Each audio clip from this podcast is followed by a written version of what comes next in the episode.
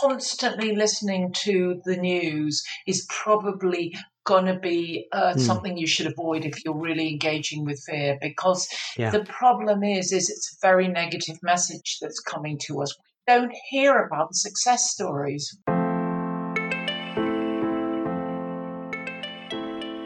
Hello, this is Dr. Rowe, and you are listening to the Cicado Show with Dr. Rowe and Harms. Cicado means to seek turning points. And on this show, where two completely different generations tackle the most challenging topics that people are facing today, the mission is to provide you with what you need in order to create a turning point in your life now. Above all else, the main reason that we chose to create these shows is because we both have a passion for helping people go through life transformation, for improving their lives, for taking their lives to a completely different level. And it's our hope, our genuine, sincere hope, that by the end of each of these episodes, you will have gained at least one insight which you can take away and apply directly into your life.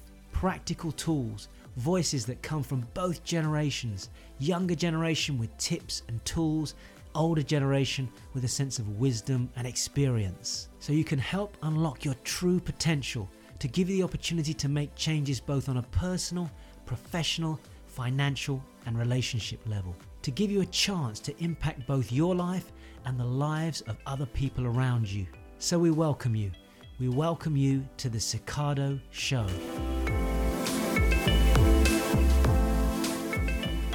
Before we jump into the show, let me just tell you a little bit about becoming a Cicado supporter now.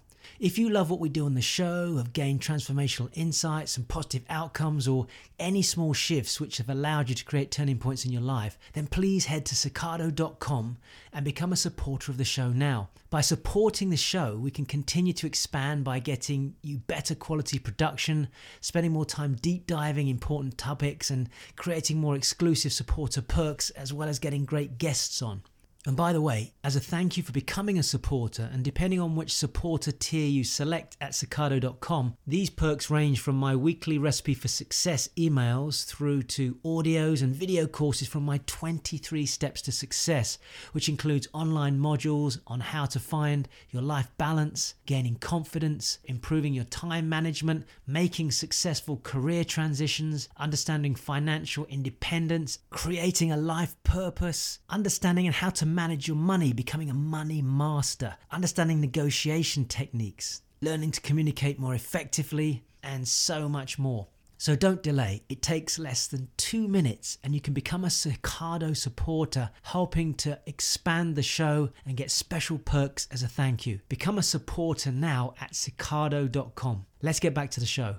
Hello, it's Harms here, and welcome to another episode of the Cicado Show. And today on the show, we are excited to be joined by a renowned guest. And as you know on the show, we bring in select guests who are experts in their field and also connect with the deep dive nature of the Cicado show. Now, bringing it to the present moment, where we want to focus today in particular and learn from and glean insights from our guests' expertise is by facing a tough subject head on which is the stark reality that COVID may not be going away, which raises the big question how we can learn to live with COVID. Now, let that sink in for a moment. And if that has now sunk in, it's time for me to hand over to Ro to introduce our special guest today. Over to you, Ro. Thanks, Harms. Hi, everybody. And again, as always, thank you so much for taking the time to join us and to be here listening. I am extremely excited, particularly as it's taken probably the good side of six yeah. months to arrange this podcast to get our lovely guest in. She's actually a, a good friend of mine and somebody I think you're all going to fall in love with, and I hope we can persuade her to come back on again. But as as with any guest that we bring in, I'm going to do the formal introduction first before I then uh, just share my personal experience with Wendy. So, first of all, we have Dr. Wendy Denning, who is basically, in my mind, the best doctor in the country, but that's just a personal bias. oh, very personal bias. um, she's a GP in Harley Street. For those of you that know, this is a very, very, very prestigious street for a lot of uh, you know, specialists and practitioners. She's been in this field for over 25 years and she co presented a very successful Channel 5 ITV series called The Diet Doctors Inside Out. Now, some of you might go, oh my gosh, that's Wendy. Yes. So, yeah, that's who we've got on today. She's been named in Tatler's top 200 doctors three years in a row and has featured regularly in the media over the last 10 years. Wendy's a strong advocate of functional and integrated medicine, which I think we're going to understand more about today. She set up the Health Doctors Clinic in 2007, bringing together practitioners from many different complementary specialities. She was one of the first doctors to offer intravenous, that's IV, vitamin and mineral therapy in this country. That's the United Kingdom where we're recording, and to embrace bioidentical hormone therapy, which I think we're going to have to get her to explain more about later. She's well known for unraveling complex medical conditions and for coaching her patients to take better care of themselves, which I know is going to be a theme of today. And on a personal level, uh, I've known Wendy for a long time, Wendy, now. I can't believe it. It's probably a decade. And it is, I, yeah. You know, what I love about this person that we've got on tonight, this this today, this beautiful woman, is that she's constantly learning, constantly growing. I was privileged to have her in the audience with me on several of my own personal development events, to the point where I got to know her so well, and I realized just how influential she was. I managed to persuade Wendy to come back and speak at a few of our health events we used to run with her lovely husband as well. And that was amazing. She's passionate. She's extremely honest. She's an amazing mum. She's unbelievably hardworking. I get messages from her sometimes really late when she's finished working with her clients. And everybody I know that's either met her or dealt with her just you know, although yes, in her head she's incredibly uh, smart and knowledgeable, she just seems to flow from a place of the heart. So, Wendy, you know, all I can say is it's just a pleasure to have you here because you bring wow. something different to the table. It's not just your experience, but this real passion and authenticity about how you show up. So, it's an absolute privilege to have you here today. I know Harminder's been absolutely desperate yes. to meet you. He's heard so much about you. So, thank you for coming on. Thank you. That's such a nice introduction. It's almost brought tears to my eyes, oh, actually. Oh, wow. So thank you. Well, I meant every word, and I think you know we've been through a heck of a journey over the years, you and I, on, on many things. Um, you know, and, and that's the thing. I think most people don't. You know, they might read up on you and see you online, but they don't necessarily know your story. Um, bearing in mind, you know, we, we, are on a recording, so I'm conscious there's things you may not want to say, but could you take us back on a bit of a journey and how does somebody get to where you are? How does Wendy Denning become Wendy Denning, the, the woman she is today, doing all the amazing things you are with your patients? What's the journey? Take us back maybe to when you were younger, all the way through. Yeah, well, it, it is a long journey back. It's it's longer than I'd care to know anymore, but um, it goes back to when I was about eight years old, in fact. And at that time, I was chatting to my father about going into medicine, and I he's, I said I want to be a nurse and he said, "You're never going to be a nurse." He said, "It's you're too, you know, you're." You want to be able to use your brain, and not the nurses don't. Don't get me wrong, but you know I was top of the class, so he was really trying to give me a sense of what I could really achieve with you know, with all of all the things that I have. And he said, You'll be a much better doctor than a nurse. And I'd never looked back from that point, really. Um, it was that I, and I was put off because in those days it wasn't a profession for women. I was advised to, you know, become a dentist or, you know, some other sort of nine to five job. And I, every time I looked at any other job, it was like, I don't want to do this. And by the way, I mean, I'm no good with my hands at all in that regard. I've been a useless dentist. So, you know, I really would have been. So I was very grateful for him setting me on a, on a sort of trajectory of what I could achieve and standing behind me and just helping me to get to that point. And it really has been the greatest privilege of my life to be a doctor. I think really it has been because people have shared their, eh, you know, their their journeys, they've shared their fears, they've shared their celebrations, their anxieties, they've shared so much personal stuff with me.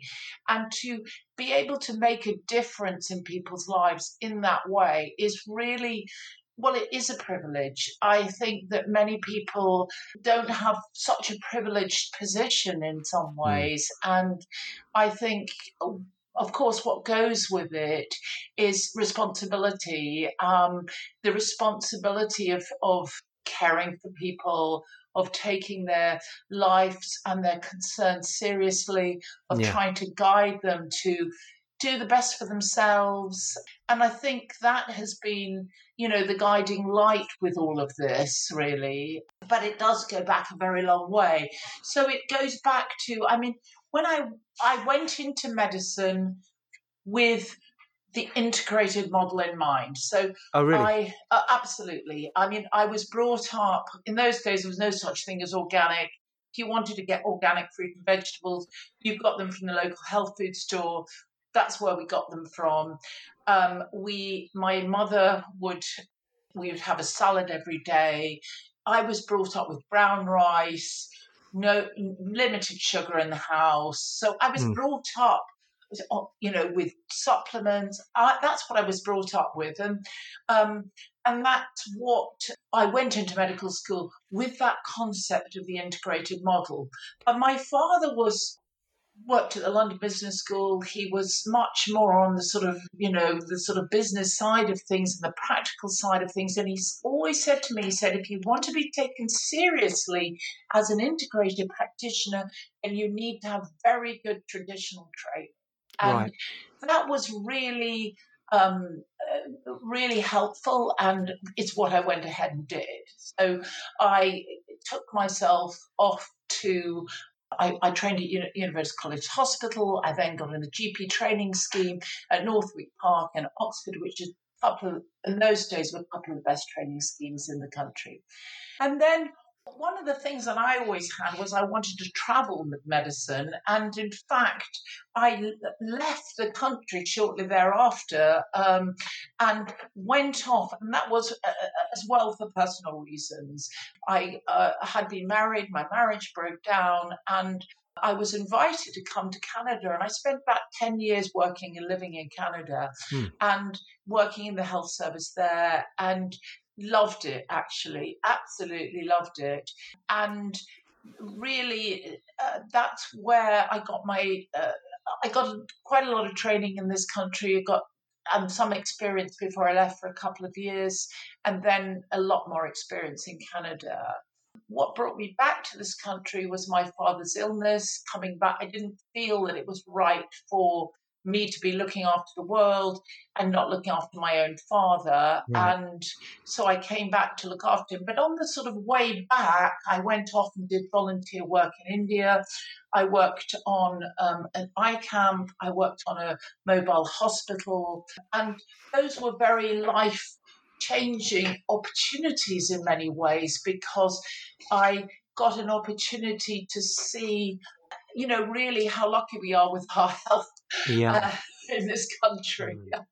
Mm. so, so along this way, all these different experiences just shaping up your belief systems, your values. Were any big decisions being made internally, do you think, or did that compound over time?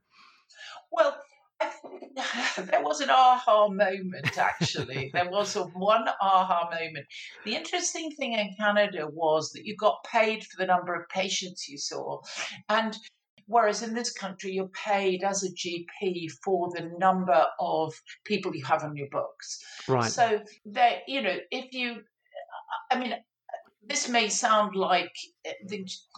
I think the Canadian Health Service is absolutely phenomenal. Actually, it really is. Um, but it's like all health services, isn't perfect.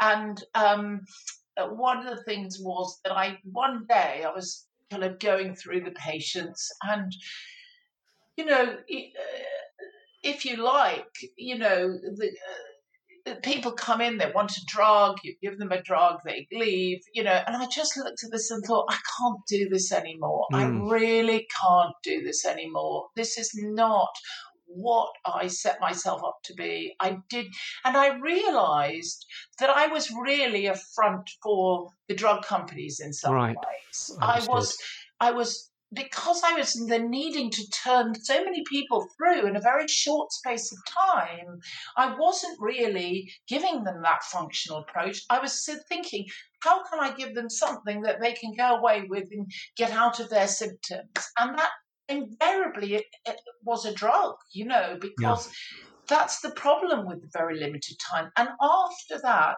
I really couldn't go back to that practice of medicine in that way because I felt that I wasn't really practicing. I, I wasn't practicing the level I wanted to practice. I, yeah. I just didn't want to be giving. Look, I will give you a drug if you need a drug. If you've got a chest infection, I may be the first to give you an antibiotic. In fact, yesterday I was convincing a young girl with a bladder infection um, who rang me three times in one day, trying to decide whether she wanted antibiotics or not. I was the one that was pushing for the antibiotics. Mm. It's not to say I'm not going to give a drug. It's just that there's so often other things to do, mm. and you need a bit of time to, to explain those, to educate people, to assist them in in, in being able to do some, some of those other things. And yeah. I couldn't do that I'm just going to find a solution that's drug based anymore. Right. At, at, that point. So you came back from India. Then what happened next? Well, I came back. I was lucky enough to be invited to work with Dr. Ali. I'd been invited to work with him. Dr. Ali set up the first integrated medical centre in this country, and it's quite a funny story because I'd been back looking, seeing my father the year before, and a friend of mine had said, "Go and meet with him, and you'll find him interesting, and you know, blah blah blah." I went off to meet with him, and he said to me, he just off the bat offered me a job a year later, and I said, "Look, I have no intention of coming back to this country, and uh, that's very kind of you." But sure enough, a year later, I was back, and I was working with him. and what was great about Dr. Ali was that he attracted a, a great following of really top practitioners, actually who were at top of their game, and that was sort of osteopaths and acupuncturists and um, uh, healers and you know reiki masters and physios and i mean you name it he had someone in that category ayurvedic practitioners there were all and he Amazing. set up this center and it was so exciting and of course, as time went on, things changed. And, you know, at that point, I mean, I stayed with him for really quite a few years, about seven or eight years. And then I set up my own centre and I, you know, handpicked the practitioners. Part of them came from the Integrated Medical Centre, but quite a number of them came from outside that I'd worked quite closely with. And I then went and set up my own clinic. But it was very much, um, you know, and when I was first seeing patients, I, I, I, did a lot of training. I still do a lot of training. I mean, I'm constantly going off to conferences, or these days, a lot of it's, of course, webinars, but I would, you know, we have to do 50 hours of continuing professional education every year. I mean, I'm always doing at least three times that amount because I enjoy it. In fact, if anything, I've had to limit myself because I am the mother of three children and it's not fair on them for me to be rushing off here and there. Um, you know, and I mean, you know, uh, uh, for an instance, I, a lot of my patients were going up to a Chinese practitioner and one day I came, this was before I had kids, I said to my husband, "Oh, I'm off to do um, a Chinese course this weekend," and he said, "Oh, that's great." He said, "I'll come along with you," and we both stayed in for two years and finished our training in Chinese medicine and acupuncture. So that's that's a sort of typical story, if you like. I, I can believe that, knowing how deep you dive. Wendy, I've got a question. I just want to rewind slightly. There was a point in your story where you've spoken about you was in I'm just going to call it this is my language the conventional uh, medical world and yeah. there was a point where you said you just couldn't practice this way anymore. Mm. Uh, how did that form and how did you make the decision to pivot to Whey? Because bearing in mind, listeners listening, you know, in the context of the real world or the context of uh, security, you know, you had the income, you had a job, uh, you was climbing the the professional ladder in that sense, but mm. then you made a decision to now step away from that. That couldn't have been easy. What was the process there, and what was the, the big tug of war occurring? Well, I think the tug of war was I'd always wanted to do integrated medicine. And I think I told you that I went into medical school like that. And mm. I was, you know, I set up I was the first woman president um, of the clinical society in my in my medical school, and I then also uh, was running um, a group that brought in all sorts of practitioners into um, for people. So all the people that we just talked about were coming in to speak to the medical students, and that was in the first two years of medical school. So I was really returning to that, returning to you know where I wanted to practice. It was so it and it was there's never an optimal time. It's a bit like having a baby, or you know, there's never a, a, a really optimal time to do make a change like yeah. that. Um, so I think that was always on the cards, and it was just one of those aha moments mm. where I just thought, no, I can't do this anymore. I need to be working, doing what I want to do and what I came to do. I think that's really what I felt. It was more what I came to do, and I yeah.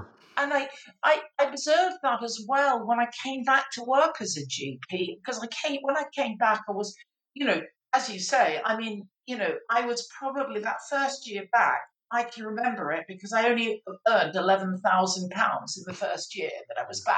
Um, mm. so that was you know quite a drop in salary, you know, uh, uh, really. Um, but what it, you know, and during that time I worked as a locum GP, you know, here and there, and I, you know, second guess myself, did I really want to go back and, you know, be a GP? And I think I felt that I would burn out very quickly as a GP, and I've certainly observed that in, in some of my fellow GPs that the the pace at which people had to work and the Uh, and also the sometimes the lack of appreciation of the patients of taking alternative route actually was something. Yeah, I it almost feels like a disconnect between patient does, and yeah, GP.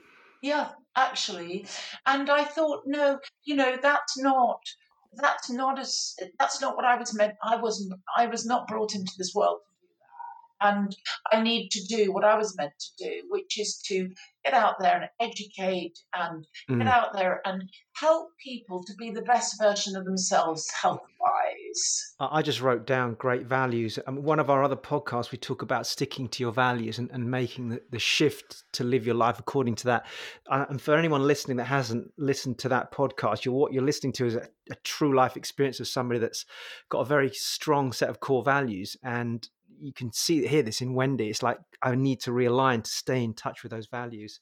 So it's a great message for anyone listening, Wendy. Although we're talking about health today, I think there's an underlying. That's why Harms, I think, asked the mm. question: mm. is you had the the courage to to follow those values and not be not compromise those values for money, etc. Which is a great message. I, know he's itching to ask you about the philosophy you have, but just before that, just want to kind of bridge the gap to here. So, how did the TV show come about, The Diet Doctors? Uh, just tell us a bit about that before we dig deeper onto philosophy. Yeah, it was as many of these opportunities are in life. I think I think it's very interesting. I put out you know, I can say this in this setting. I put out to the world that I was ready to, you know, take a bigger role, mm. and I. And when I say I put out to the world, it wasn't anything. I didn't go and sort of deliver leaflets through people's doors or put an ad in the paper. I just meant intention. to put out. I intention. put an intention out yeah. into the world that I was ready to take this up Yay. to a next level, and uh, and sure enough, you know, within a year, out of the blue, and somebody came to me and said, "We would, you know, we're interviewing, you know, twelve people for this show, and would you like to be one of them?" And I said, "Yeah, I would love to." And uh, I think the show worked because I had terrific chemistry with Vicki Edgson, who was the yeah. nutritionist on the show. Yeah. And it was funny because we kind of we never met before, but we were, you know, typically we were down in the ladies when we first met, and you know we were doing our makeup or something, and we just had such a great chat and such a laugh. And this was the first meeting we had, and we knew we were going to get on, and it was just great fun working with her. We just had a blast, actually. We really did. Fantastic. And I mean, think about even back then when it started, that that message you were getting out is now one today that people are still only discovering now. So it just shows you we've got to continually educate people through different media. It's funny. I mean, you asked me. We had a medical reunion, and I won't say which one it was because that would really, you know, show how long I've been doing this. But um, but I remember at it, and one, you know, a lot of people came up to me and said, "You you haven't changed since you were at the beginning, you know, first in medical school about your beliefs." And I was like, "Yes, that's great. Yeah, that's always made a good me, sign. Made my day actually. but I and actually I was the interesting thing actually about doing that TV show because you know it's it's a jump to you know be on a camera and be in front of you know two million people you know and blah blah blah. And it's a jump. And I realized that I was actually not at all concerned what patients would think because I knew that I was offering something to them that they weren't necessarily getting anywhere else. I was quite concerned about how uh, other colleagues in the profession would see where mm. my concerns came. So that sort of links back when to the values that you know Ro, Ro just spoke about, and actually brings me on to my next question, which is all of these life and professional experiences that you've gone through. Is that what formed your philosophy when it comes to medicine, when it comes to health? And this may be a good time to define for the listeners who may not be aware uh, what what is integrated medicine, integrated healthcare, and what is your philosophy going like at present and going forward with with the kind of patients you connect with? A few items in that question there, but yeah. hopefully that question makes sense. Yeah, I think the concept of integrated medicine is the concept of the body functioning in dynamic equilibrium. I mean, it works together. You cannot separate, you know, the heart from the gut, you know. Uh, mm-hmm. and so when you're looking at a patient's body, you have to look at what, how do they communicate with each other? And that was, I mean, the medical model is set up to be, to divide the body up and the only people that look more holistically at that are, in fact, GPs. And that was one of the reasons I went into general practice was because the GPs were looking holistically.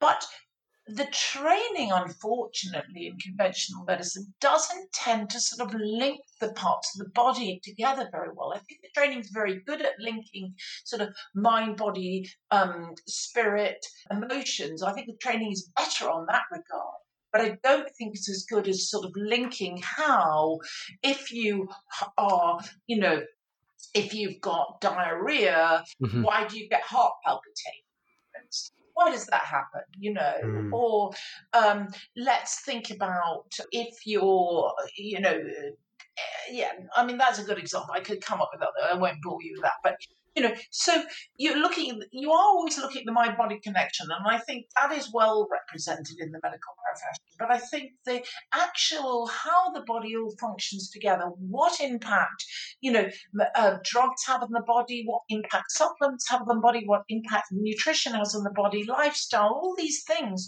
are all, you know, they're all coming into your body and the body has to process them out. So it's looking at how they all inter- interact inside your body, really, in the space of, and it is relevant, very relevant today. It's also in the space of what thoughts you have and how that impacts you. Hmm, well. Mm-hmm. So it, it is that integrated model looking mind, body, spirit, but also on a physical level, how does the whole body work together? Wendy, has has the reaction to that description you've just given me there has that reaction changed in two areas really? One, the the, the clients that you're seeing in terms of their openness to it, but also the profession as a whole? Because if you'd had that made that statement 25 years ago, you might have had a different reaction. Well, that's why I was concerned, even because if you think back, that TV show was 15 years ago. Yeah, yeah, that's and, true. uh, exactly, and it still is. Uh, mm. You know, it's still an issue. I mean, for some uh, areas of the profession, it's still an issue that they are not, you know, I'm actually, I could give you an example in my own family right now. You know, my daughter's got a weight issue, but she's also got an issue with her heels going on. And I take her off to see the endocrinologist, and I say, but she can't exercise at the moment. Right. Yeah, but that's not my concern. My concern is, oh, I ah, said, well, but she's hmm. going to have a weight issue if she can't exercise. So yeah.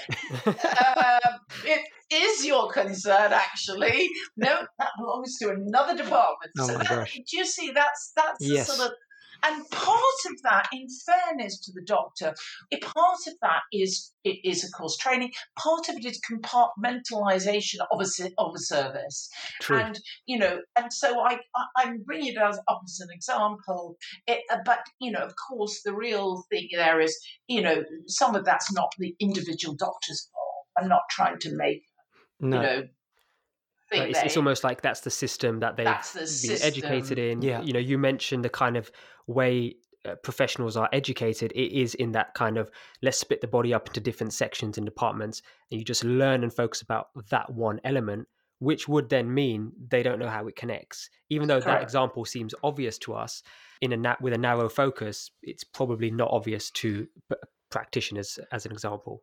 But yeah. what I, what I find fascinating, it transcends across different areas. I, I, mm. was at dentist maybe about four months ago, and I was having a conversation about different toothpastes, alternatives to the mainstream toothpaste, and the the the, the dentist was absolutely no, no, you, you need to be brushing with this. And I said, what about this, this, and this? I don't know if it was whether just she was resistant to me suggesting something or she couldn't be bothered to look into it, but it was a really interesting, just like a brick wall. It was mm. like, this is what you should use. And it was almost a poo pooing of anything that wasn't produced through some sort of manufactured process. It, it is frustrating. I didn't get into a big one with her, but I do see it across different fields as well. Um, Unfortunately, um, it's still there. And some mm. days I go, oh, really? You know. Um... yeah, yeah. So okay, so th- this has helped actually because you kind of set the scene for the big question over the over the whole podcast, which is living with COVID. And I know when we were communicating prior to the podcast, that was a subject you really wanted to talk into. So I guess let me trigger this off. Gunnar Harminder will probably follow up with another question. Can we talk about living with COVID today? I mean, we're recording this now. It's been what about a year since we've experienced the full capacity of what it's doing. Talk to us from your perspective, because because it is Harminder opened really well with we've got to accept it's now with us. Mm. A lot of mm. people in their minds, I think, are still talking about, oh, it'll be gone in a certain time once X, Y, and Z's done. Mm. I, am not of that. I don't subscribe to that. I think it's like flu. It's with us now. What, what's talked about living with COVID because people have been listening to this, and fear is a big thing. We'll come back and deal with that later. But what's Wendy's perspective on living with COVID right now? Yeah, I think the concept of of of COVID is that I think no one thought it would go on this long. I think that's the first thing we have to sort of you know, engage with. I mean, yeah. I think we when we went into the first lockdown, the concept was we're all going to go in lockdown and it'll all be over. But the thing is, if you read back through history books, which I think are really interesting, my father was loved history and read loads of history books, and you look read back over the Spanish flu.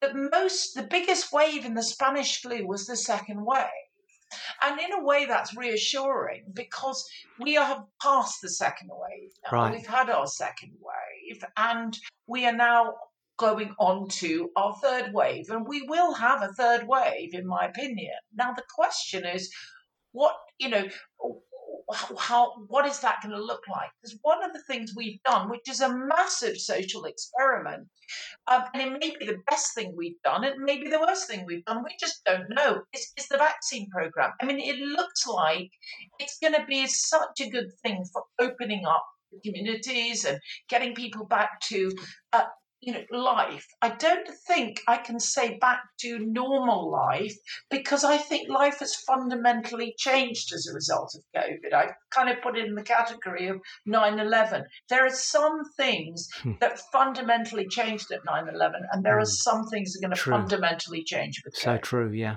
Not the least being you know how how often people go to the office. I, you know that is probably going to be one of the biggest changes, but there are going to be many others. And um, I mean, in the medical profession, if I use that as one area, we were before COVID. You know, I'm going to focus on the positive because I prefer to focus on the positive. Um, you know, before COVID, people asking me could they have follow up appointments online by telephone, and our insurers were not very happy with us doing that many online or telephone calls because they felt it wasn't a proper consultation. We needed to see the patient. Mm. Well, they've had to throw that one right out. Absolutely.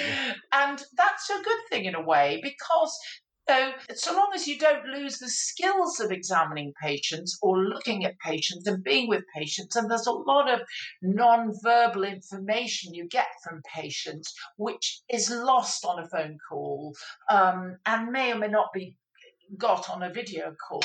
But um, certainly, if you're just discussing blood test results and we're going over results in general, you don't actually have to be in the same room together. So True. I think that will, you know, so that's what I mean about things have fundamentally changed. I don't think we'll go back to what we were before. I still, you know, so I'm still got, I've had a presence in, eh, eh, you know, throughout COVID, I've been seeing patients. We, of course, isolated in the first lockdown, but from beginning of June, 2020, I've been back in the office seeing patients, but we do.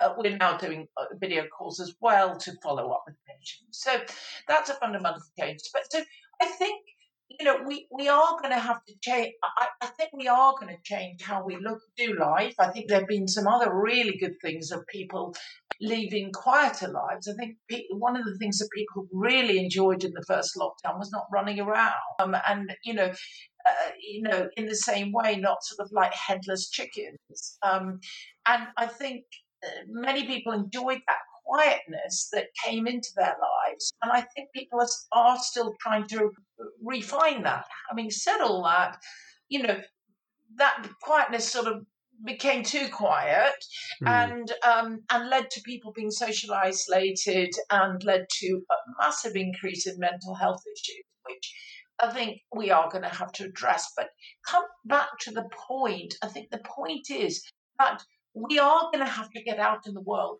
we are going to have to, um, uh, you know, get out, see people, live our lives, and we are going to have to acknowledge that there is still this uh, the COVID aspect, like flu, may still be there. And uh, for me, as a doctor, and for the sort of medicine I practice, it's absolutely about looking after your health that's actually for me the biggest message. If i had a message out there it is we have to take responsibility for our health we have to take responsibility for our mental health our physical health our you know emotional health. And how best to do that is to really be looking after ourselves. And that includes getting enough sleep uh, watching how much we drink how much exercise we're getting, how much t- uh, you know, time we have for ourselves, time for our family,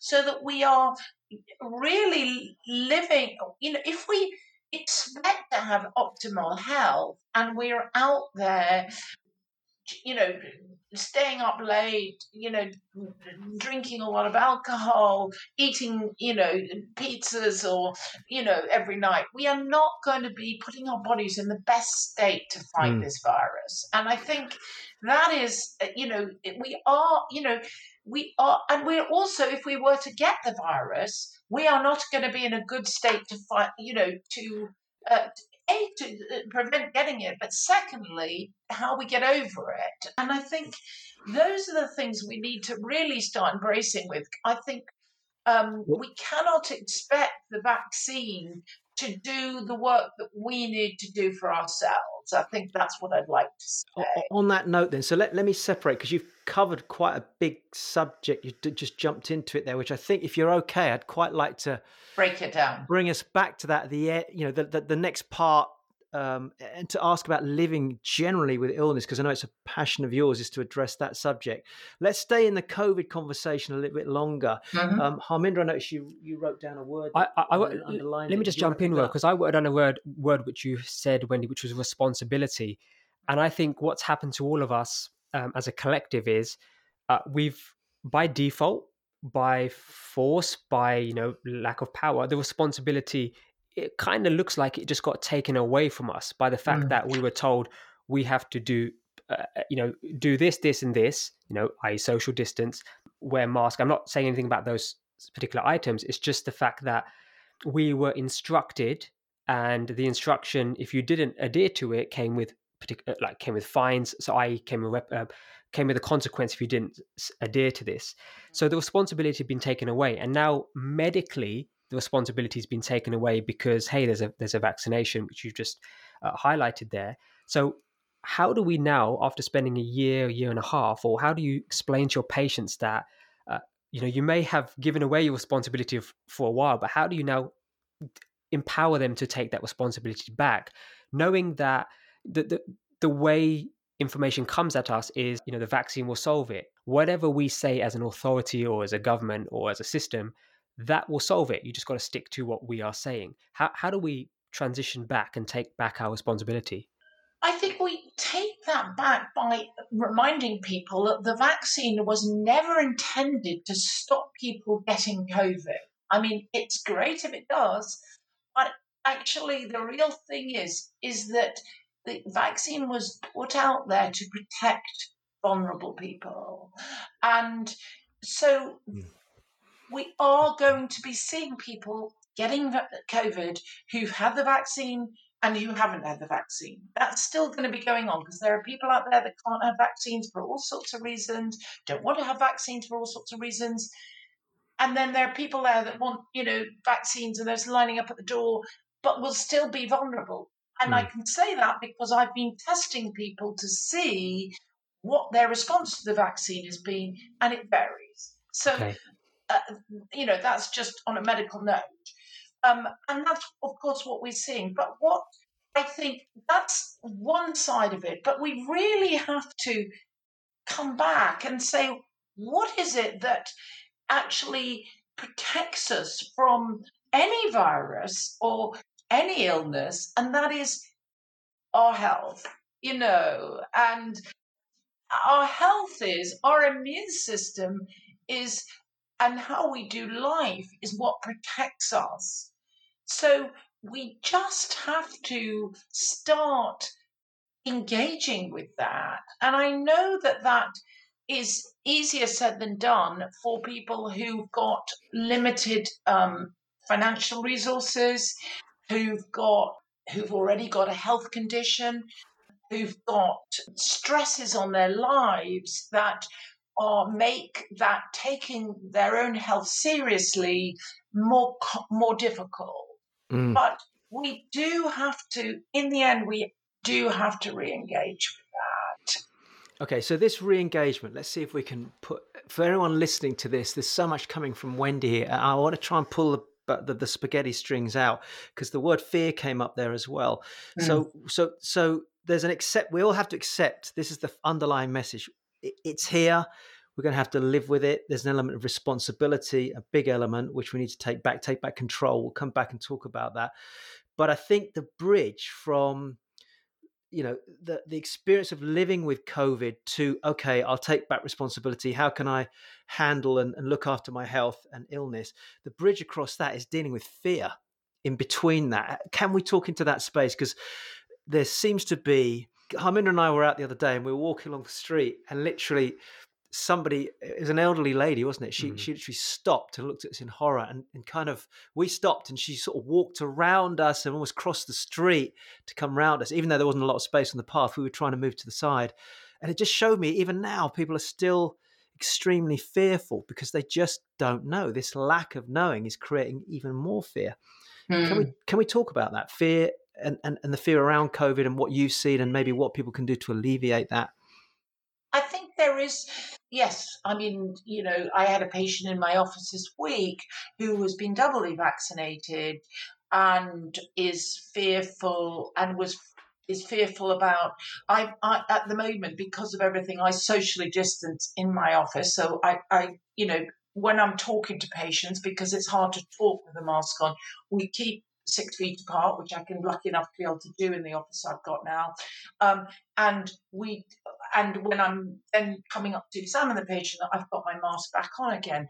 But she didn't want to take her mask off because she was fearful, even with that social distancing. Right. And it reminded me of where the mindset is of people. And I think it's it's they've seen so much on TV, on you know, on the radio, you on conversations, they've seen so much about, you know, you're going to get COVID and you're going to, you know, you're going to be in hospital and you could die.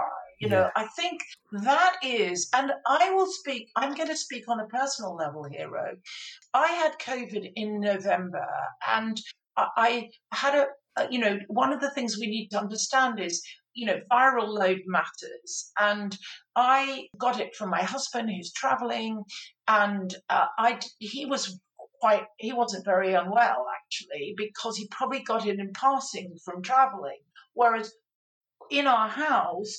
And so he had a heavy cold and he didn't really have many other symptoms. So we weren't certain it was COVID. In fact, we are pretty certain it wasn't. Or he was until I came down quite unwell. But I right. was tired when I came down unwell. I'm going to take full responsibility for that. I was sleep deprived and tired when I came down with it.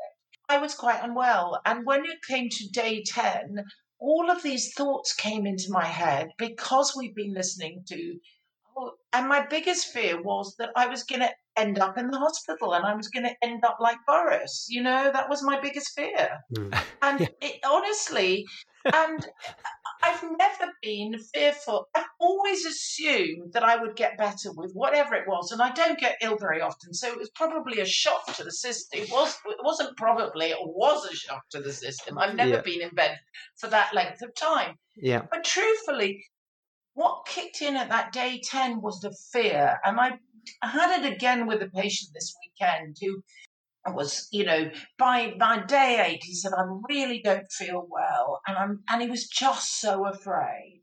And and I've had another patient that ended up, you know, under with a psychiatrist because he was with COVID. So where is that fear from? Because I'm not a fearful person, and it's coming from that constant Hmm. message, which is, you know, you've got to be worried. COVID, you know, you're going to end up like those people in the ICU. You're going to be very sick with it. And I hmm. just reminded this, as someone reminded me, by the way, what are the statistics of ending up on the ICU? What are the hmm. statistics mm. of even going to hospital, particularly now with the vaccine being rolled out? But what are the statistics of actually dying from COVID? And it's you know, it's minuscule, actually. It yeah. really is minuscule. So we have to really, you know, yes, we might be ill for a longer period of time than we thought we were going to be. And that's a shock for many people, I think, because we're used to being sick for a little while, taking something, and we get back with our lives, you know, and that's it. We just crack on. And the number of people I see where they're, you know, they they get something, and I'm like, well, what are you doing for yourself? Well, I'm, you know, I the trouble is, I can't, you know, I I I can't get a report out. I'm like, you're ill, you know. Yeah. You need to be resting. Your body is calling for rest, and I, I mean, you know, uh, and I think that that was what I had to say to this patient this weekend. Rest. Can mm. you, you know, he said, well, you know, I said, go to bed and sleep. And that's what we have to do. You know, we can't be taking medications to, you know, make us feel better and then not doing the things the body is calling for us to do to get us better in that instant.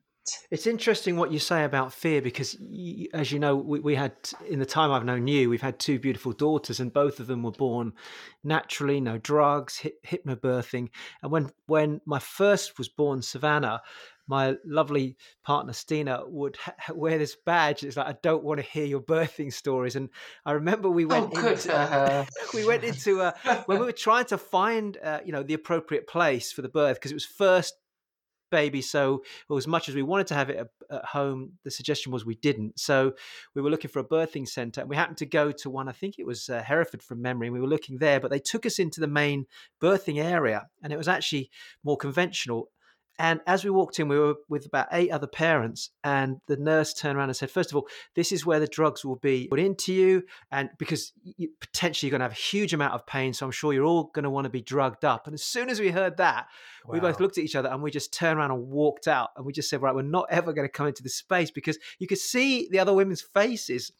And our experience, wow. and certainly Stina's experience of the birth, was completely opposite to that. And I realized that, and she just didn't want to hear other people's experiences because she knew that that would unconsciously start to trigger fear in her, which is exactly, exactly. what you're describing here. Yeah. Except that was one conversation. That wasn't mass media in our faces every single day, everywhere you walk, even the public then looking at you. Other people, you were yeah. you were shouted at when COVID first. I, have been shouted at. You were walking on the street with your baby. I Was... Uh, put, loading the baby into the car, and uh, we had.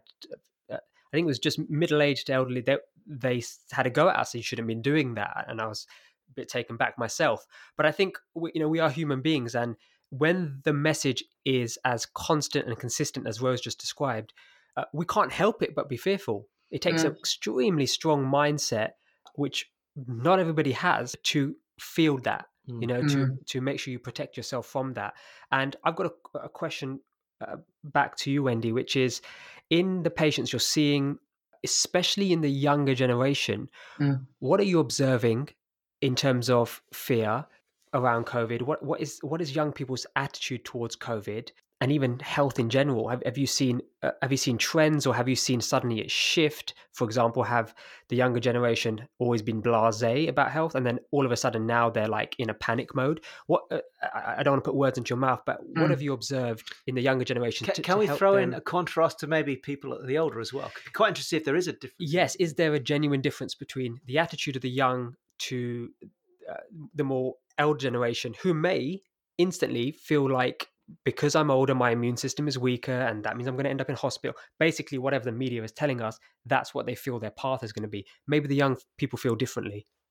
Well, that's interesting. I mean, I, I probably don't see, um, you know, don't forget, I'm seeing people who've got a health concern more than, you know, so in some ways, I'd direct that question back to you and your, you know, the people you mix with. But um, but what I will say is, firstly, that I think there's a more there's a there's a group that are you know in the under 40s there's there's there's been a shift in people taking more care for themselves. So i've got some stepsons that are in that age and I, I think it's wonderful that they come and actually lecture to my husband and I about how to eat. I mean, you know, I find it fantastic because um, you know, when I came into their lives, they were all teenagers, and um, I was, you know, trying to, you know, lecture to them. I wasn't lecturing to them, but both their parents were, you know, trying to guide them in how to eat, and we were,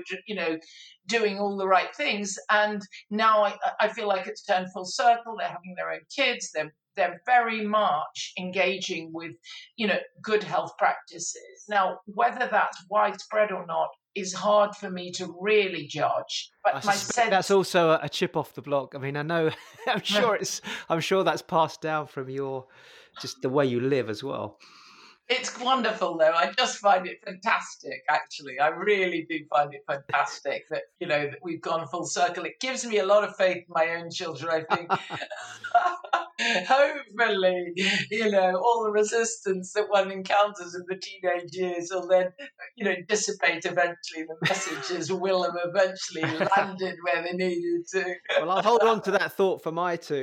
Um, I do. But you, you just raised a good point. Harms, I mean, Wendy and I are asking you, so we're obviously in a different generation. What are you seeing at the moment? What, what do you? What's your gut feeling? The younger person's reaction uh, to uh, all this is. That's a good question, Ro. I think my gut feeling aligns with what Wendy is saying. Certainly, what I've seen in my social circles, right, which is people of my generation are a lot more health aware. And mm. I'd say that's because of some fantastic role models that exist in the world, you know, mm. in, especially in the sports field. The sports yes. field is you want to be an athlete like the Cristiano Ronaldos of this world. Uh, recently, he publicly moved the uh, soda company's bottle. So he was being interviewed after the game. He moved the soda bottle out of the frame really? the video, which he got in yes. trouble with. And he got in trouble with. And then he put the yeah. water bottle uh, on front of him and said "Aqua." And I thought that was fabulous. I thought that was fabulous as well because this is somebody who's uh, the top of his game, mm-hmm. iconic. Mm. People of our generation think he is the best of the best. And if that's his message, mm. what it leaves us with is okay, we want to be like that. Right. Mm. So I think that kind of messaging, because this is the advantages and the pro of social media and and the media, you know, the fact that we can get information so readily available, is when something magical like that happens, it does now spread. That message spreads. Mm. Um, I would say that there's a smaller subsegment who, you know, again, it's inevitable, who give into the marketing message of the junk food, the the takeaway style uh, living, the fast food, the instant gratification. But I think that's lesser uh, than maybe a different generation. I think people are now aware of their health. Right. And mm. if anything, my I don't know if this for true, but my fingers are crossed, and I hope this is that the younger gener- generation are seeing and living through COVID. So their hopefully their mindset is I need to be protected for when something like this happens again. Mm. Because we had mm. MERS, we had SARS, now we've got COVID. Something is going to happen again. So sure. I think uh, certainly for the listeners of this podcast, we've had a lot of other special guests talk about health, and now we've got Wendy talking about health. I think Wendy mentioned immune system. I hope the message we all take on is let's protect our bodies mm. so that when something like this happens again, you know, we're not giving away our responsibility as we've spoken about. Mm. Um, but that's my observation, and it's interesting to see it's actually in alignment with what Wendy's seeing more, more in, in terms of her family life as well. That's a great message. Well, I guess that kind of steers us. So, so just wrapping up on fear, is there an underlying message here? I mean, we can't tell people not to follow the media, but what what do you say if you if I was your client? Let's let's just do a hypothetical, Wendy. Right? I'm mm. saying, and I'm, I'm, i was watching the news the other day, Wendy, and, and I heard this, and they said, I what if if I'm coming with that type of fear? What would you be saying to me sensibly that obviously there's boundaries here but what would be a simple message to help me shift that focus knowing i trust you mm. what would be a wendy denning message to me if i'm coming with i'm listening to this i'm reading this in the newspapers i'm terrified maybe i'm thinking i shouldn't take the kids out what would you say to me from your perspective? Well i would say that you know, constantly listening to the news is probably going to be uh, mm. something you should avoid if you're really engaging with fear because yeah. the problem is is it's a very negative message that's coming to us. We don't hear about the success stories. We don't that's so true. Yeah. We hear about oh, you know, this yeah. one's rising, yeah. you know, this many people are going into hospital, we've got daily statistics. What we don't hear about is all the people that have, you know, sailed through actually yeah, um, of differing ages, you know, and it's always wonderful to hear about those things, and we just don't hear enough about it. And I think we don't hear enough about it because there's a, you know, a, a, a, there's there is that sort of social control going on, which is if we keep people in a fear-based mindset then we can you know push them towards what we want to do as a society and i'm you know and i think you know I don't believe in, in in people being engaged at that level. I think we need to be engaged at the level of this is what we need to do as a society to protect ourselves, and this is what we need to do to our fellow human beings to protect ourselves rather than you know all you know be you know all the first stuff. So it goes it goes back to what you talked about earlier about the mind body connection and yes it's recognized in the medical profession i think uh, those of us in the field that we're in which is obviously human development human evolution and and getting people to go through growth it's certainly something for years i've been dedicated to that there is a direct relationship there uh, uh, but when it's constantly coming at us, uh, there's almost like an adrenal burnout to some extent for some people on a, on a macro level because it's just constant, constant, constant, constant. And that's why you have to step out of it and really, you know, maybe listen to the news, you know, you know, even once a week, uh, you know, yeah. once a day. Do you know what I mean? You don't, but you don't. I think once a day is too much, actually. Because yeah, yeah nothing changes. I, I, I, yeah. I, must admit, I've tuned right out. Um, of course, then they're driving out, they're going to a shop, and there's big signs. Everybody. Mm. I mean, we even had a local health shop where I was really surprised. They, they ended up getting a security guard in to make sure, and this really shocked me actually, is because it's one of our quite well-known health shops, but it was to to make sure that people were coming in, and he was stopping people and telling them put the mask on, limiting, and it wasn't like a shop it wasn't somebody working in the shop; it was actually a security person. Mm. That's pretty scary. When you get to that point, I yeah. think it, it does start to make you feel a little bit like we're under I know martial law, but we won't go there because I'll you'll press yeah. a red a red flag for me. Can, can yeah, we come so back? I think, but yeah, coming back to the fear, I think there's a lot more things we can do. I think you know, I think we we engage more with fear. I mean, I talked about being sleep deprived when I got COVID. I have to take full responsibility for that, and um, so getting adequate sleep. There's been good studies to show that people who are sleep deprived are more vulnerable to COVID number one. Mm. You know, exercise. We know that exercise boosts our system. Get out and exercise. The other thing about exercise, and particularly if you're outside, you know, you've got beautiful countryside around you, being out in nature always makes you feel less anxious. It really hmm. does. You hmm. know, it's it, there's a grounding that goes on and you see that life goes on. You know, the plants come up and they go down. You know, it, it, there is a cycle of life goes on. So I think that's very important. I think limiting alcohol, and I really want to stress this because alcohol has been massively on the increase in this country as a result of lockdown. Now, I find that fascinating. Hmm. Alcohol consumption has gone down in France, and it, has gone down in quite a few of the other countries. But France is a good example of this because what that tells you is that the French are drinking in a different way to the way. Yeah, mm. and and I know that the Dutch do. My husband's Dutch, and when we go, uh, you know, when we go out, and if my husband likes a glass of wine, he might have two or three glasses because he likes the taste of wine, but he doesn't go to get I'm just going to numb my feelings with alcohol. Right, right, yeah, yeah. And, and the, Fre- the so French are different. The French are similar. They enjoy the experience of eating. A meal is much longer and slower. The, the wines come in in a different way. Um, it's not that we can't enjoy alcohol, but what are we using it for? Are right. we using it to numb our feelings? And if so, we need to really watch that because alcohol will lower your immune system. It depletes your body of vital minerals, not the least being magnesium and zinc. Zinc's so important for the immune system.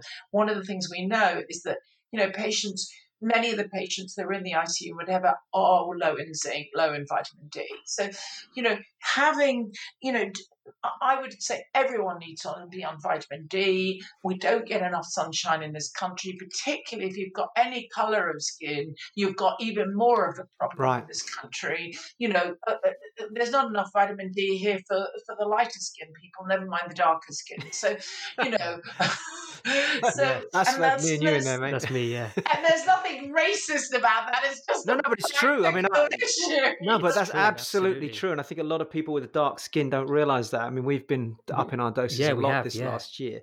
Um, yeah. Just, you know, just, so, what, just adding to that as well. What's your thoughts on digital media and you know screen time, uh, being sat there? D- does that fall into that uh, your view in terms of looking after ourselves mentally?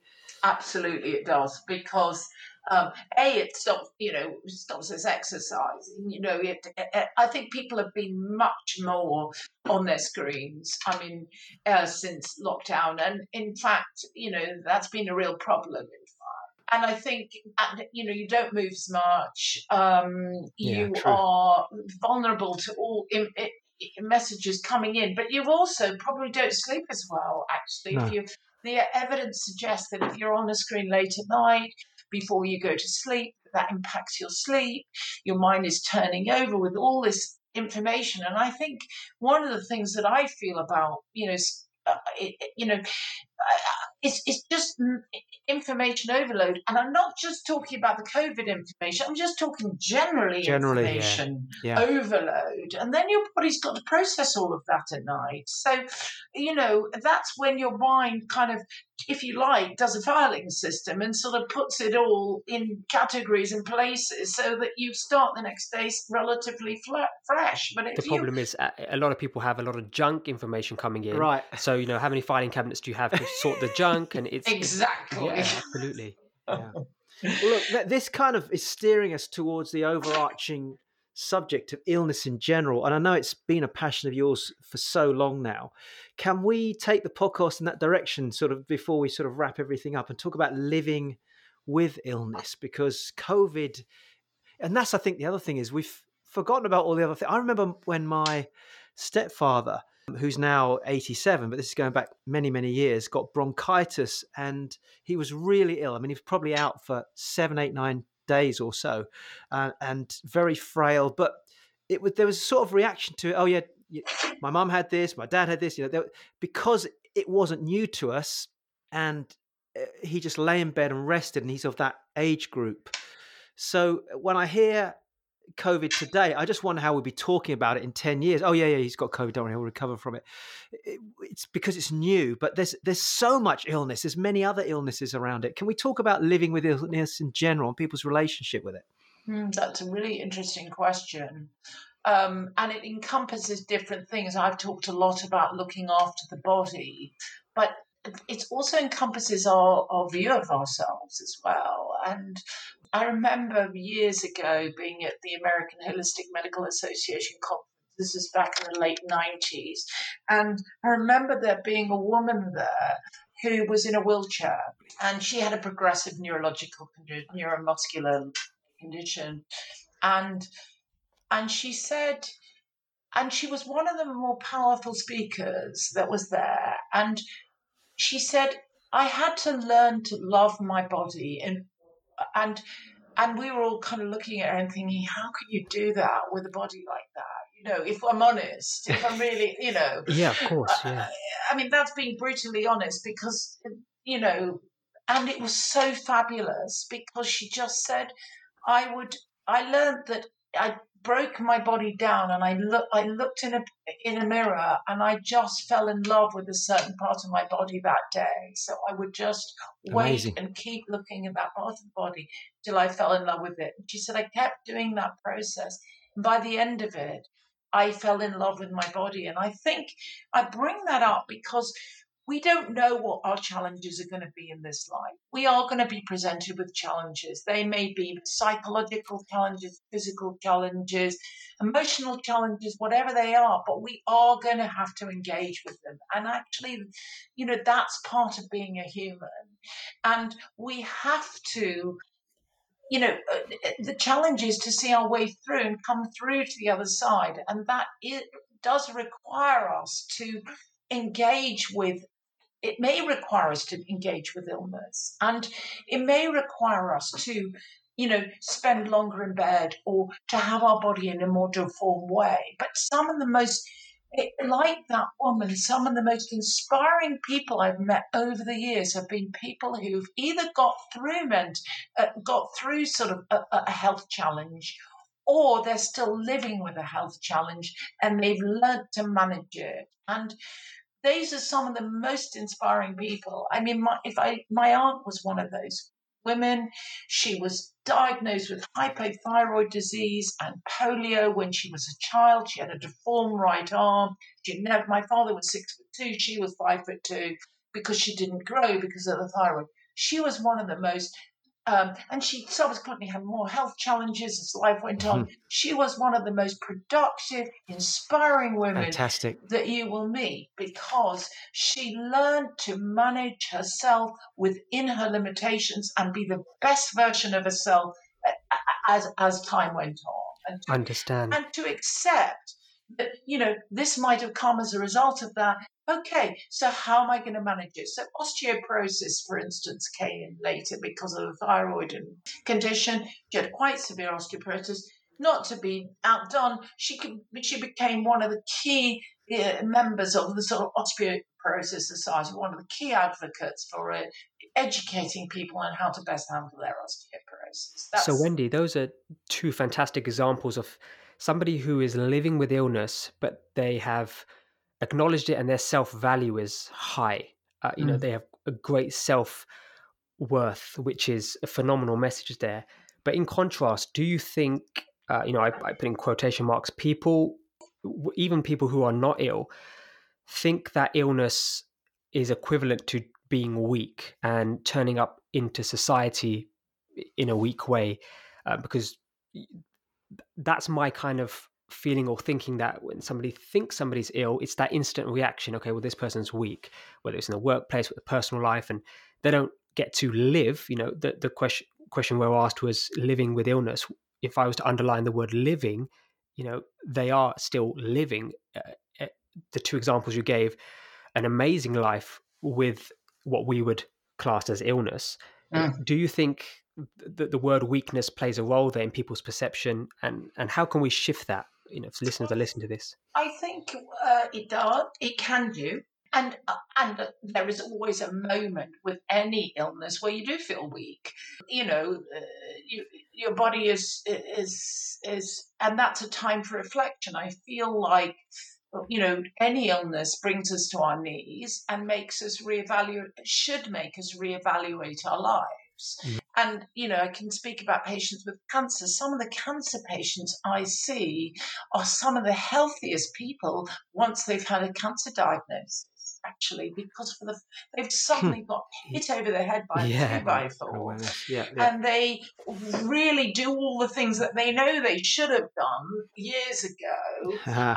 Uh, uh, they're actually engaging with it, and if you saw them walking on the street, you would know that they've got cancer.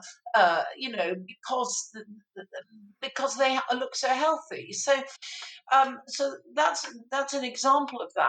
But I think all illnesses are a time for resetting the system. And yes, we all feel weak when we're diagnosed with an illness, and we all feel like there's a moment where we'd all like to sort of give up and curl in the corner and just pull the duvet over our heads. Um, but we have to move through that, and I think but I think society, I think the point you made is an interesting one. It's what societal changes. And I think society is, you know, has really engaged with some of that, you know, that that concept of weakness where we uh, you know, where where there's the understanding of people being disabled, getting out to the workplace uh, is being there's a lot of provision for it. I find that there's ongoing, there's still a lot of work to do. I was listening to. Uh, I was listening to the radio yesterday and was hearing about a poor MP who's, you know, not getting, you know, um, she's not been granted um, a proper maternity leave, despite the fact that she's come down with some illnesses before the delivery of her baby, uh, and that's because she's an MP, and that's because the rules don't allow for that. You know, right. Uh, so there's still work to be done in terms of laws, in terms of provisions out there in society, and you know, quite a few people came on. She's not the only one, so we still need to be keeping fighting that flag but it does have to be done on an individual level as well. We have to, you know, engage with the fact that no one's perfect in any way, shape, and form in life, and that you know imperfection is is is the human state, and therefore we'll have relative degrees of of uh, of weakness or strength, and we have to maximize our areas of strength. So I've just, as you as you've been talking, I've sort of written down some key messages coming out of living with illness. Number one is to accept that it, it's there. Sometimes we do get ill. It's not necessarily a measure of weakness. I thought it was a good question from Hamza. It's more a case of, okay, let me accept it now. I've written down here rest and reset, meaning it's a chance to reflect and say, okay, maybe as you quite openly said maybe i was just burning the candle at too many ends which does not surprise me at all wendy. And then and then covid knocks on the door and says oh well i'll come in here because we've got you know we've got a person that's not looking after themselves easy access yeah um yeah it is, it is part of the human state the human condition. I've just written that down as you were talking there. And hey you know what? Let's take responsibility for this instead of sort of looking elsewhere blaming something else or trying to take a drug for it necessarily instantly. I'm not saying don't take a drug. I'm just saying are there things that we can do to take responsibility? I mean, is that a, a sensible summary of what yeah. you're sharing? And what's your thoughts? You know, oh, what's your thoughts? yeah. yeah, and what's your thoughts? Because your thoughts determine how you treat yourself. Um, and actually, that that I will share this. Actually, was I um. I decided that you know uh, that healing was the way forward at day ten. I needed to do a sort of healing reset. And the healer basically said to me, if you loved yourself unconditionally, how would you treat yourself? Hmm, very um, good question. Very good question. That was so powerful. And That's keep... a great one for this podcast. We should, we need to get that. I'll get, I'll get that in the title. That's fantastic. In bold letters. Yeah. you know, and I've been re-engaging with that. And you know, would you do da da da? And would you right. think da da da da? Would you, you know, uh, no, you wouldn't. So, so even the the concept of accepting that illness is part of the human state. I know we we we do our best to move away from it by eating healthy. Well, certainly, you know, I've had the same philosophy in Harminder. But the fact is, if it does come along, if people aren't careful, the constant living in fear of maybe getting this or or, or feeling sick, that in itself becomes a self fulfilling prophecy because the, the, it, fear itself then lowers the immune system biologically, Correct. doesn't it? Yeah. Could you explain just briefly how that? Because some people go, "How does fear lower your immune system?" From your perspective as a doctor, just few examples of what it does to the body. That that feeling of fear. Well, I think it paralyzes us. So I think that's number one. You know, it, on a just a pure practical level, it paralyzes us, um, and so we are. You know, we we can be so fearful that we can't actually do the things that we um, that we should be doing you know, for ourselves because we're too, you know, we we kind of it's a bit like a a rabbit and or a deer in front of the headlights. We just get very fearful. I think it leads us into um, activities that are. We talked about alcohol before.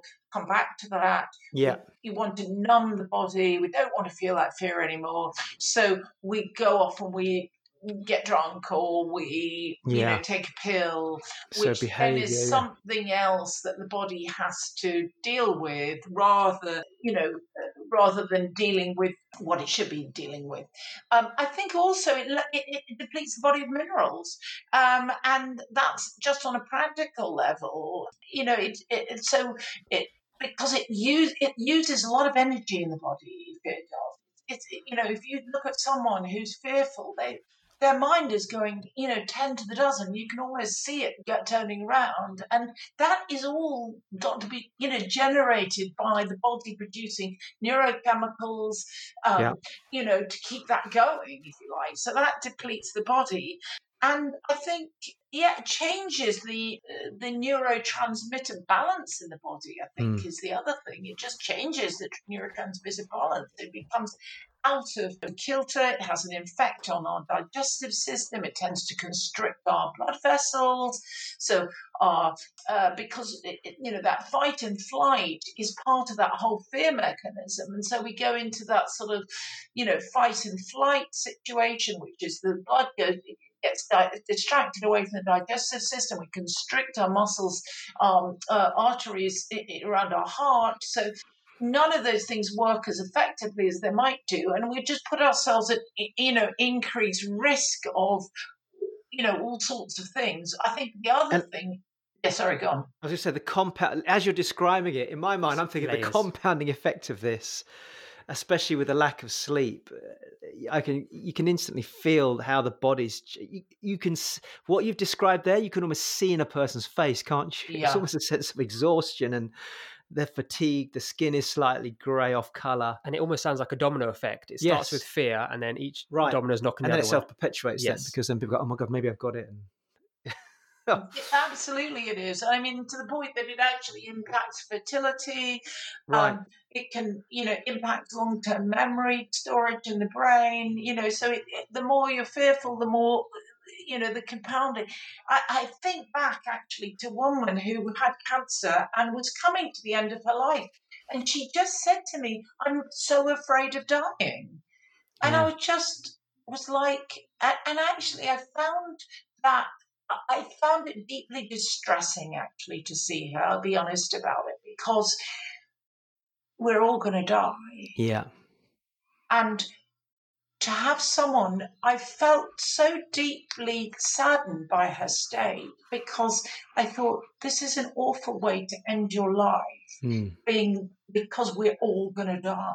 And yes, it and, and it wasn't really the process of dying so afraid of. She was just afraid of death. I can understand the process. I think most of us are a little afraid of how we'll die. No one wants to die, you mm. know, in tragic circumstances with a lot of pain. But uh, so that I totally understand. But it is that fear, that overwhelming fear that, that was there that is you know, that was just, there was no way of really getting beyond her, her concept of fear. And I thought she's going to take this to her deathbed. And that is just such a pity. Well, on a personal level, um, you know, I had a really huge insight talking to you two or three years ago. And I remember I called you privately because my mum uh, had experienced progressive heart failure, as you described it to me afterwards. I only understood the full extent of what that meant. Do you remember I was calling Dude, you because yeah. I was being me, being Ro, trying to fix whatever I could and wanting to bring my uh, belief systems and values about what sh- I thought she could do to improve a situation. I was kind of resistant to what the doctors were saying. I needed to talk to somebody that could sit both sides of that fence. I'm getting emotional even as I'm saying this now. And I remember I ended up in tears, and my fear was growing inside me about what might happen to my mum. And I still remember you describing what happened to your father. And you said to me, Ro, you know, your mum's that's her path she's on and you you can't necessarily force her to make decisions she doesn't want to do and if you do that that might actually create more stress for her and you you your your words of wisdom to me were maybe just accept that she's making her choices and and and just let her know that you're not going to judge her because I was getting quite frustrated. Do you remember that conversation? Mm, yeah. And, and, it, and, and, that fear was building up in me and it was making me feel run down and I could feel my immune system dropping because I was worried about her. And that message of acceptance, I actually wrote a letter to her in the end and just said, "Look, I'm sorry if I've been very pushy, and it's just because I love you, etc." And that release for me emotionally, I slept so well the next night. It was crazy. Oh, that's um, such that's a, such a great story, and it is. You know, we do have to. I mean, you know, we have to let our children at a certain point live the paths that they're going to live. We have yeah. to let our parents live the paths that they're going to live. And sometimes it can be, you know, I know for people, because I, I, get these calls all the time from parents of grown children excruciatingly watching a particular path of child, an older child. I'm not talking about children that are still under right. our guardianship, if right, you like. Sure. I'm mm. talking about, you know, ones that are post post 18. They're taking a particular path and how do the, you know, the impact that they can have on that and how do they sit with it? And it's, it, it can be excruciating, but it is part of that uh, you know, acceptance of, of letting people, because we don't know what people's experiences need to be in this life. We don't actually know that. And no. we have to be, uh, you know, we have to be understanding that people have the path they take. And, and but, but if they take that path, they have to take responsibility. We come back to what we yeah. talked about much right. earlier. Well, exactly. One, they must take responsibility for that choice, if you like. Well, on that note, I mean, uh, just list. There's so many things we've written down. If you saw the paper that's in front of myself and Harms, are you able to share maybe some some practical things that the listener can implement now, whether it's in terms of um, you know their mental health dealing with the situation we're in right now or illness or in terms of some practical things they can do to improve their health i know you could sit there for an hour and list things out but what what would be some simple steps they could do whether it's to do with either vitamin supplements or mindset or attitude or what would you recommend i think i'd start with the intention and I, you know, I'm going to quote from Hippocrates, and it's on my website. A wise man should consider that health is the greatest of human blessings. Mm, lovely. And that's got to be the place of intention because everything flows, as you know, Ro, from intention. Yeah. And if we don't hold a high intention for our health, we won't honor our, our health. And everything must flow from that place. And I, if I had one thought about, one wish for this COVID, is that people would just recognize that they must take their own health more seriously and not put it in the hands of other people, not sort of hand it over to other people, but actually take it back and engage with. Sometimes you have to hand bits and pieces over. You have to. Going for an operation, there's no point fighting the surgeon. You've got to, he's going to do the surgery. you know, but what you can do is take responsibility for, you know, for what you do prior to the operation, what you do post the operation. So you put yourself in the best state for the operation and you look after yourself in the best way after the operation. So you work together with the surgeon to get the very best outcome. And that's what I would hope for, really, that people would think about some of the things that we've talked about. They, they have that intention in their mind and they would, you know, look at, you know, their, their, sleep patterns. They would look at their exercise patterns. They'd look at their thought patterns. They'd look at how they're how they're um, eating and you know work on the 80-20 rule as i call it which is if you do the right things 80% of the time you can afford to do naughty things for 20% of the time but not have it 20-80 you know? Um, and then supplement. I mean i think at this time one of the things most half if you look at patrick holford's work 50% of the population is zinc deficient. Um, so you know and we know the zinc is terribly important for the immune system. So think about taking zinc. Actually, I was, I just need to say this. I was so excited that at the, beginning of the lockdown in March 2020. You couldn't buy zinc to save your life in this country. Mm, yeah, and was I was really thrilled with that because it meant that people had got that message that zinc was useful. And I'd yeah. like them to keep getting that message actually. Mm. So vitamin D, vitamin C, vitamin C is the most strong antiviral probably agent there is out there, in fact. So, you know, I was taking 10 grams of vitamin C uh, throughout my COVID illness. Uh, and, you know, uh, uh, and I do want to say that because I do also, you know, want to touch on that just briefly because if we do the right things when we've got COVID, um, then we don't have to worry about long COVID. And I know that people have you know, we haven't talked about long COVID, but we've kind of touched on the idea of living with illness. And I think we do need to be doing the right things so that when we are, when we do get an illness, a viral illness or whatever, that we do actually, that we, if we allow our body to heal properly, we don't have to worry so much about the consequences. And then finally, rest. And I think rest is something that is not very uh, is something that in this society we don't honour enough, actually, rest. We just don't honour it enough. We don't have enough place for it. So true. Yeah, you know, so true. Sunday historically was the day of rest. And it's not a day of rest anymore. No, it's it's it's not. It mm. it really isn't. And, and, people are working longer days, and any space they do have is filled with, as we talked about earlier, digital media, and and that's not a disengagement. That's still keeping the brain busy. Mm. Plus, you've got blue light and all that other stuff that we could talk about. I think is an important message for that final one, rest, for our listeners, because we are entrepreneurs, we're go getters, we're we're where people who aim to wake up at 5 a.m. and work all the way till 10. And, and, and that's the kind of environment or that's the way to get ahead. So mm. I think mm. it's an important message for our listeners where, you know, rest is is that final fundamental step there. Can I just jump in with one question actually, Wendy? And it's something that we talked about years and years ago when I used to run the health events. And it's kind of, I like it as a quick win, but I just wondered if you still have the same view on it. And that is something like Celtic sea salt sprinkled in water, uh, just in terms of just because I know fluids is a very big one, isn't it? Hydration, water. Mm. You, I, I, it's, it's, a little bit of a tangent, but it's not because it kind of falls into what you've just talked about health, you know, vitamins and minerals. Can you just explain the benefit of that for anyone that wants a quick win from that side? You mean something like Epsom salts, or well, just just drinking, you know, the mineralized water. So oh, drinking the mineralized water. Yeah, oh, yeah, yeah, absolutely. So, so, so well, sea, sea, salt in water. Yeah, so so hydration of the body is probably one of the most important things we do for ourselves um, because we're constantly, um, you know, losing uh, losing water, and the body is eighty percent water, so we do need to keep that water content up.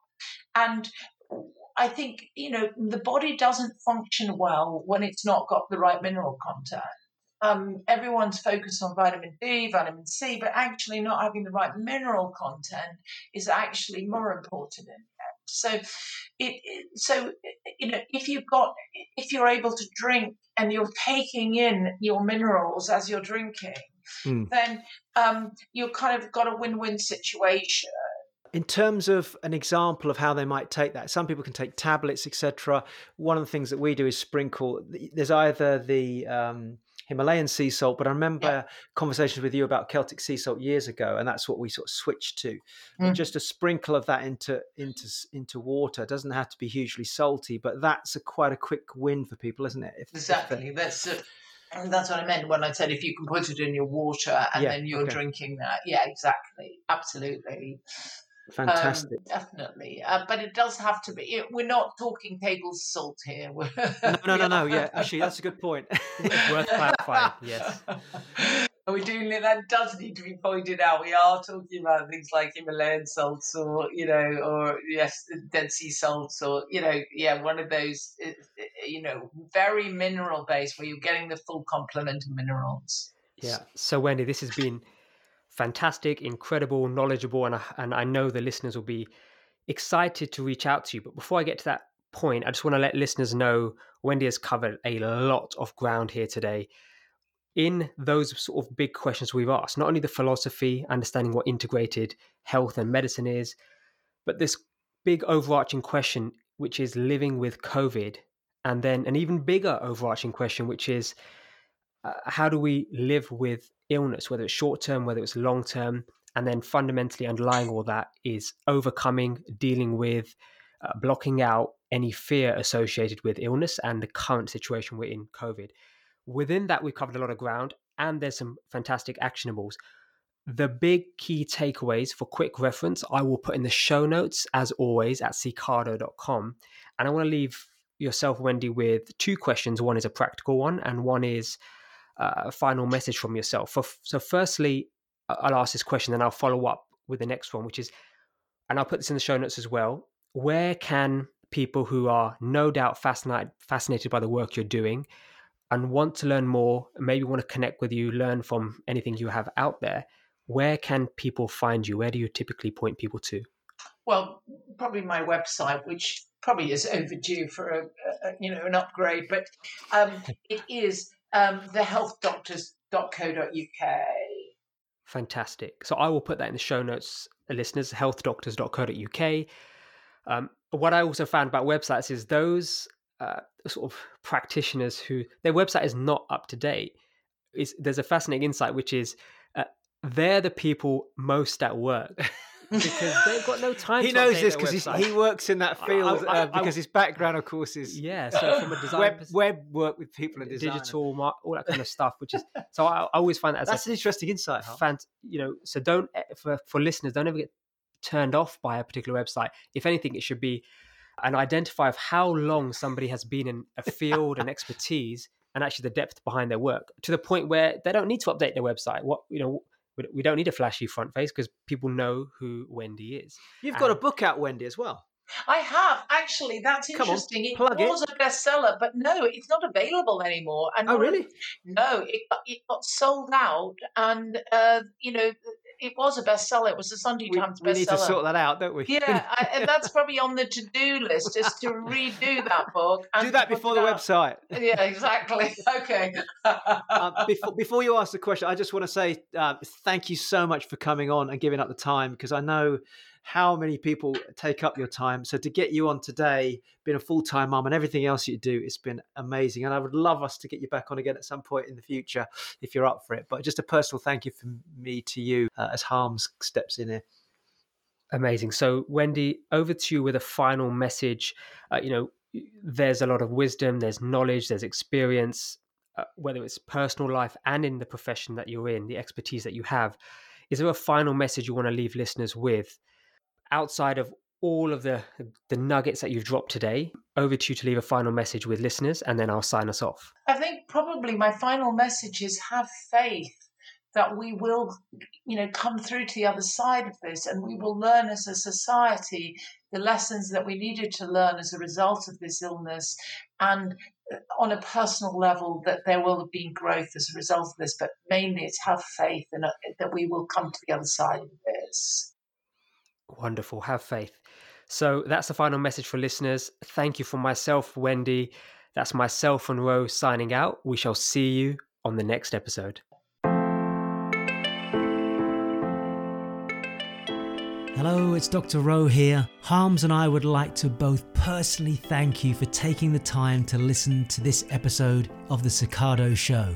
And if you've gained just one insight, something positive that you're able to use on a personal on a professional level to help your life and maybe other people's lives, then please complete an important action for us which takes less than just two minutes. Please become a supporter of the podcast by going to cicado.com, and as a thank you, you'll get access to exclusive supporter perks. And don't forget to simply subscribe to the show, share this product with loved ones, and we would love if you would take a moment to give us a review and let us know just how amazing this episode was. Thanks again for listening. This is Dr. Ro and Harms signing out.